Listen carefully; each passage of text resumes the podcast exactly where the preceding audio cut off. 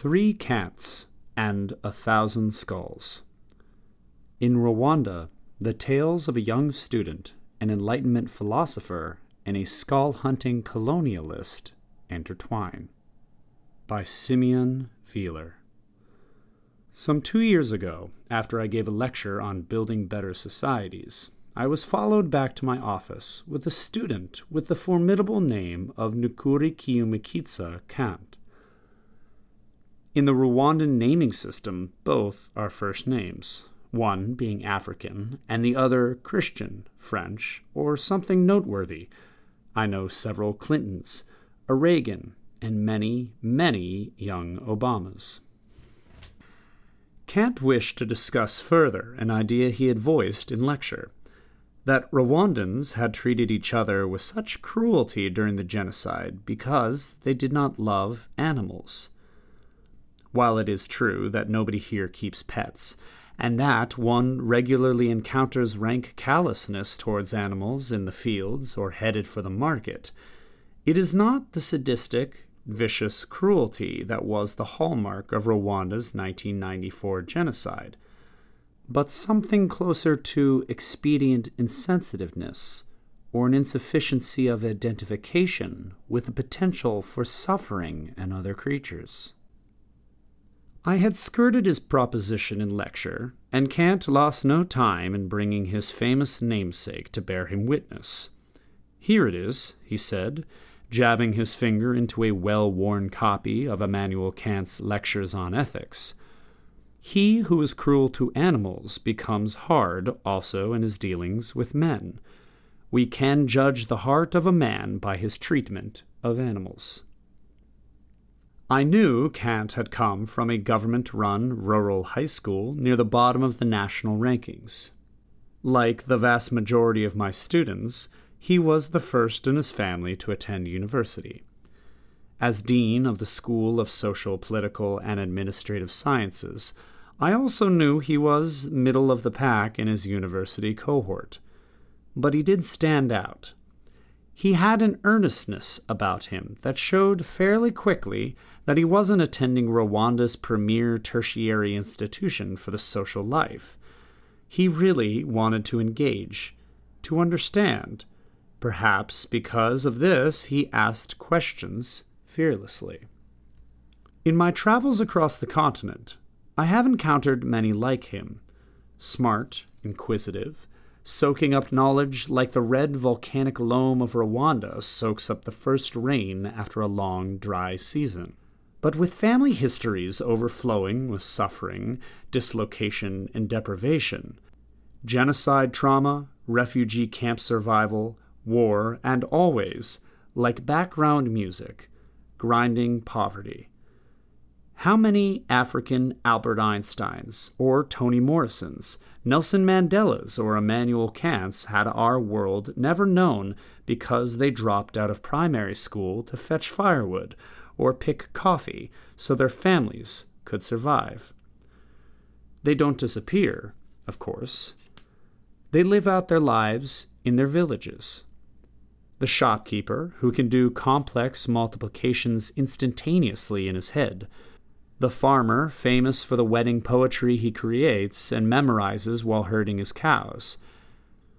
The wise elder, whose advice has soothed troubled marriages and ended village feuds. They know the value of education and try to send their children to school. But even those that reach their local high schools face major challenges. I have visited rural high schools that have received computers from the government but did not have electricity. In others, teachers were using computers for instructions, with students carefully taking notes on which icon the teacher clicked. These rural students arrived at our university and tell me they know computers, but have never used one. So it was that Kant arrived on campus eager to learn, and unshrinking when he had a question or wanted to raise a point. I got the impression this vexed other professors, but I enjoyed classroom discussion and debate and was usually happy when Kant interrupted me mid sentence. Such teachable interludes often help students grapple with complex thoughts or big ideas. But his attempt to link the genocide with how Rwandans regard animals curved in from so far in left field that I stammered and brushed it aside with a wholly unsatisfactory non answer. I was reminded of Kant and his animals in the months before coronavirus became a household word. When I was asked to join a committee set up to advise on what to do with a thousand Rwandan skulls discovered in museum storage in Berlin. They had been collected by the German explorer, psychiatrist, and colonial governor Richard Kandt between 1901 and 1907, with the double goal of defining a racial difference between the Tutsi and Hutu populations of Rwanda and measuring cranial capacity to support the assertion that Europeans were smarter than Africans. The skulls had been amassed in the governor's mansion in Kigali from looted funeral locations all over the country and from the national execution site near the palace of the traditional ruler, the Mukama, who continued to hold immense cultural sway even under colonialism. Kandt himself was an efficient administrator, a ruthless man with a prodigious appetite for assembling large collections pertaining to some of his more mordacious predilections. Venomous snakes, lizards, poisonous spiders, crocodile skins, lion paws. Some of his collections are today on display in the very same mansion recently converted into a museum. But his collection of skulls did not stay in Rwanda. They were shipped off to Berlin for scientific scrutiny, where they were eventually forgotten in storage.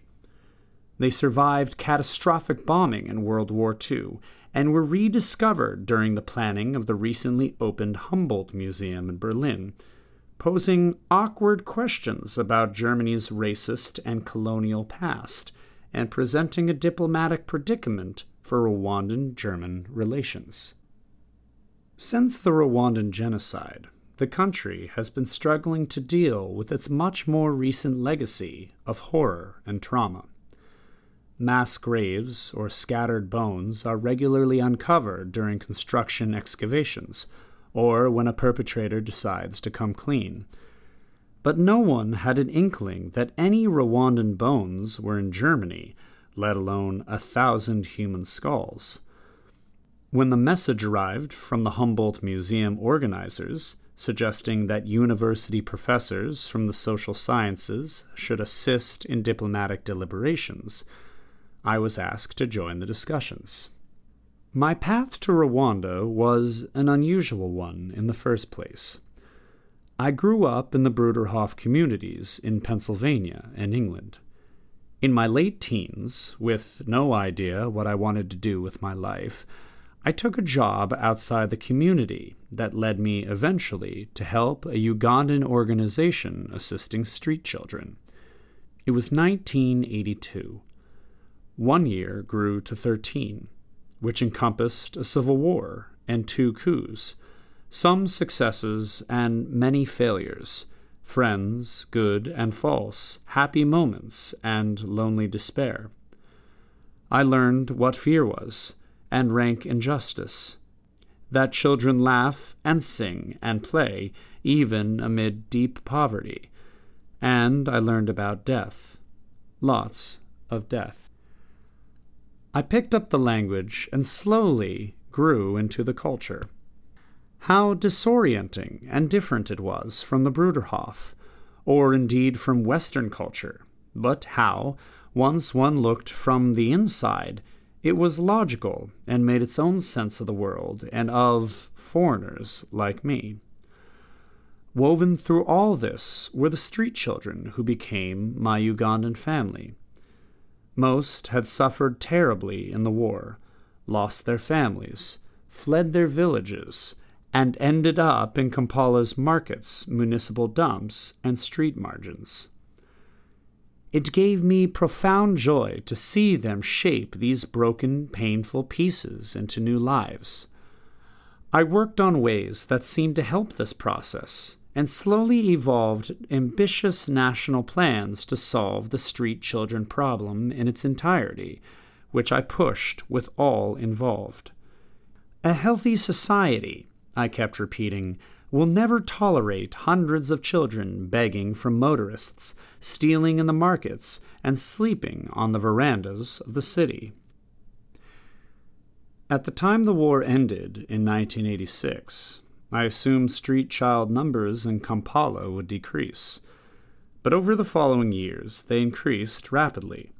This conundrum and the inability of NGO colleagues, government demographers, and a growing circle of academics to answer it eventually led me to study this issue at Cornell University which offered me access to knowledge and research that in those pre internet days was impossible to obtain in Uganda.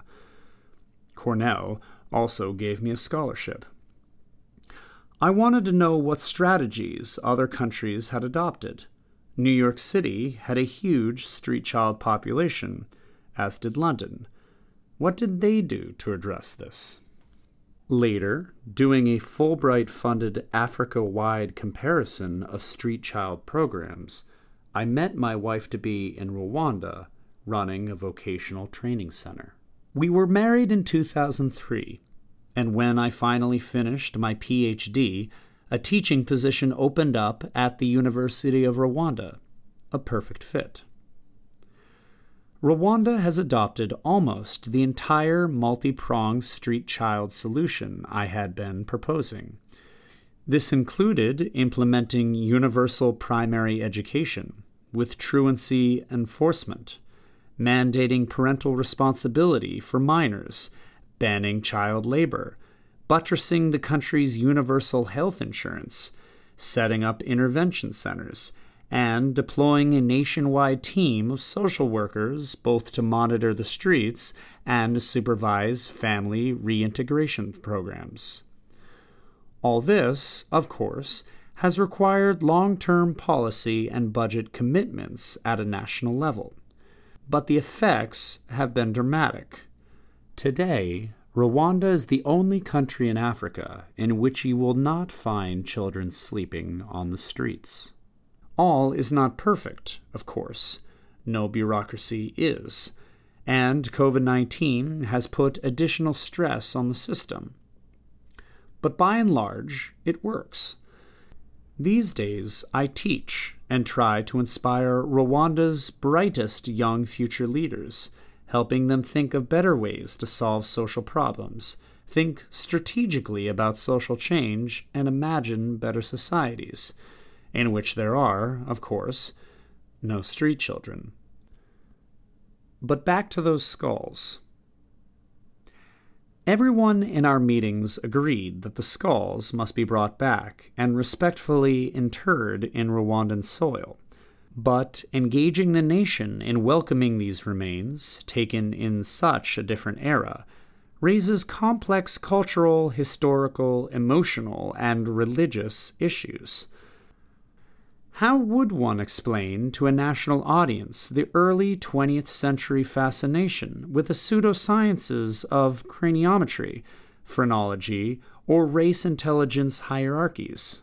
How account for the arrogant cruelty of European colonial rule, in which a governor could amass human skulls as if they were a stamp collection?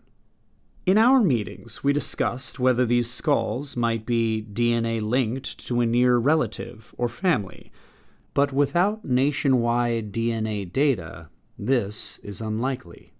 What kind of welcoming ceremony would be appropriate? What about burial observances? When these skulls were collected, Christian missionaries had not made any converts in the country the indigenous religion had not been entirely animist. The great god Imana was said to spend his days traveling around the world, but at night always returning to Rwanda. But within this belief system, the bones of the dead were, like clothing or the cowhide sandals everyone wore, considered the cast off leftovers of life. The spirits of the dead were not connected to the bones, but housed in tiny thatched huts behind each family dwelling. Food and alcohol were offered to keep them happy. An unhappy spirit would surely cause problems.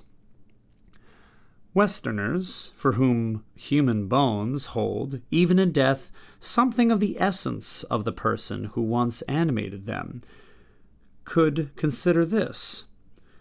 We discard cut hair and fingernail clippings because, once cut, we perceive them as possessing no human essence. In many traditional African cultures, if a strand of hair or a single nail clipping lands in the wrong hands, it can be a powerful means for wreaking havoc upon its erstwhile owner. Hair and fingernails were imbued with life power, bones, not so much. Much of this age old culture has changed. In the course of less than two generations, the god of the occupier replaced local gods. Ancient traditions and belief systems morphed into dispositions acceptable to a powerful colonial church and coercive governing elites. This trend continued in the years following independence. Rwanda today is highly Christianized about 95% identify as Christian. And yet, in a moment of national trauma, Rwandan Christians failed to stand up for love, mercy, and tolerance, or even basic humanity. During the three months of genocide in 1994, Christians of all denominations filed out of church on Sunday mornings to slaughter their neighbors. Pastors organized the mass murder of their parishioners. Priests killed fellow priests. Nuns decapitated orphans. Bishops bulldozed churches where fleeing Tutsis had sought refuge. All on the basis of a social division which had come to represent access to power, privilege, and status. The failure of Christians, except in a tiny number of isolated cases, to stand up to the Hutu Tutsi social divide remains an indictment of a century's worth of missionary endeavor in this part of the world. In our meetings about the skulls, we explored how to frame a national discussion about colonial barbarity and genocidal brutality both examples of humankind's predilection for hatred and immeasurable cruelty. The conversation has become an opportunity to imagine a way out of hell. Maybe Kant's treatment of animals does have something to say, not because animal life is to be valued as human life, but because our attitude in this regard holds a mirror to our deepest selves shows us the truth of our moral shallowness, the gap between our ideals and our actions. But there is something more.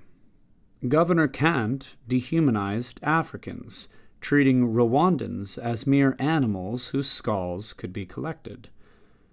Genocide dehumanized Tutsis.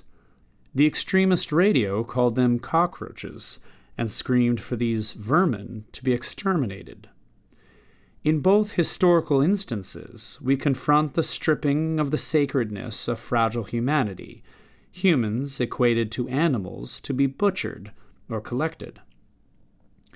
But dare we peer into the abyss without also confronting the same propensity in our own hearts, the inclination towards evil, where we have marginalized, belittled, undervalued, or hurt others whose lives are equally precious in God's eyes. Truly opposing genocide or colonialism, racism or discrimination does not start from moral superiority, but through deep humility that sees fallen humanity with all its failings and recognizes that human fallenness in our own hearts as well. Only then can we ask ourselves if we are the systemic change that this world needs. Do we embody a shared willingness to contribute to the common good, to achieve what the individual cannot? Are we truth seekers? Telling the deep truth about ourselves, about our comfortable myths and imagined realities, can be uncomfortable but without truth seeking, good cannot grow and evil clings on, like mold in the cracks. Have we looked at the world around us and imagined what might be better and then said so? Do the small acts of our daily lives help build stronger relationships, better neighborhoods? Do our actions strengthen justice and enhance what is good in our communities? Do we pursue peace and oppose hate, even in the small things, knowing that small plus small plus small can get pretty big? Will each of us be able to say, when life nears its end, that we planted our feet determinedly on the side of good, that we struggled for what is right, that we joined with similarly minded people and together tried to build a better society. As we attempted to come to terms with the layered meanings of those thousand skulls, a virus was spreading in Wuhan, China, which would soon close down the university, strangle the economy, confine us in our homes for weeks at a time, and postpone all our decisions to some later date. What a humbling reminder of all we do not control on this small planet of ours. I had one more interaction with my student Kant, who tugged on my arm in the hallway one day, just before the pandemic struck. He wanted to discuss his latest quote from the other Kant, or at least attributed to him. We are not made rich by what we possess, but by what we can do without. I told him I approve the sentiment. I was thinking that's very Bruderhof, and suggested he drop by some time for discussion. It would not be. A few days later, he was killed in a bus accident on the treacherous mountain roads near Karongi, along with 26 other passengers. At such times, one feels oneself encircled by death. The death of a smart and inquisitive student, a million genocide deaths, a thousand skulls in a faraway land. But face it livingly, we must. We actively engage in the inch by inch remaking of a post genocide nation. We encourage young students to imagine better societies we negotiate the repatriation of stolen human remains, because we have peered into the abyss of human depravity, glimpsed the outlines of consummate evil, and determined that in our own lives and in the lives we touch, we must stand for something diametrically opposed. In this lies the measure that our respect for life finds reflection in our treatment of all God's creatures, not least our human brothers and sisters, that we love our neighbor as ourselves, and do not return evil for evil, but lean towards all that is good. Or, as my student, Nkuriki Makiza Kant, wrote in last year's exam, about how he intended to be part of building a better society. Go into the world as peacemakers. Be courageous for what is good. Do bad to nobody. Help the weak and the poor. Treat each other with respect. He wrote, with the final evocation of his namesakes starry skies above and the moral law within. I miss him.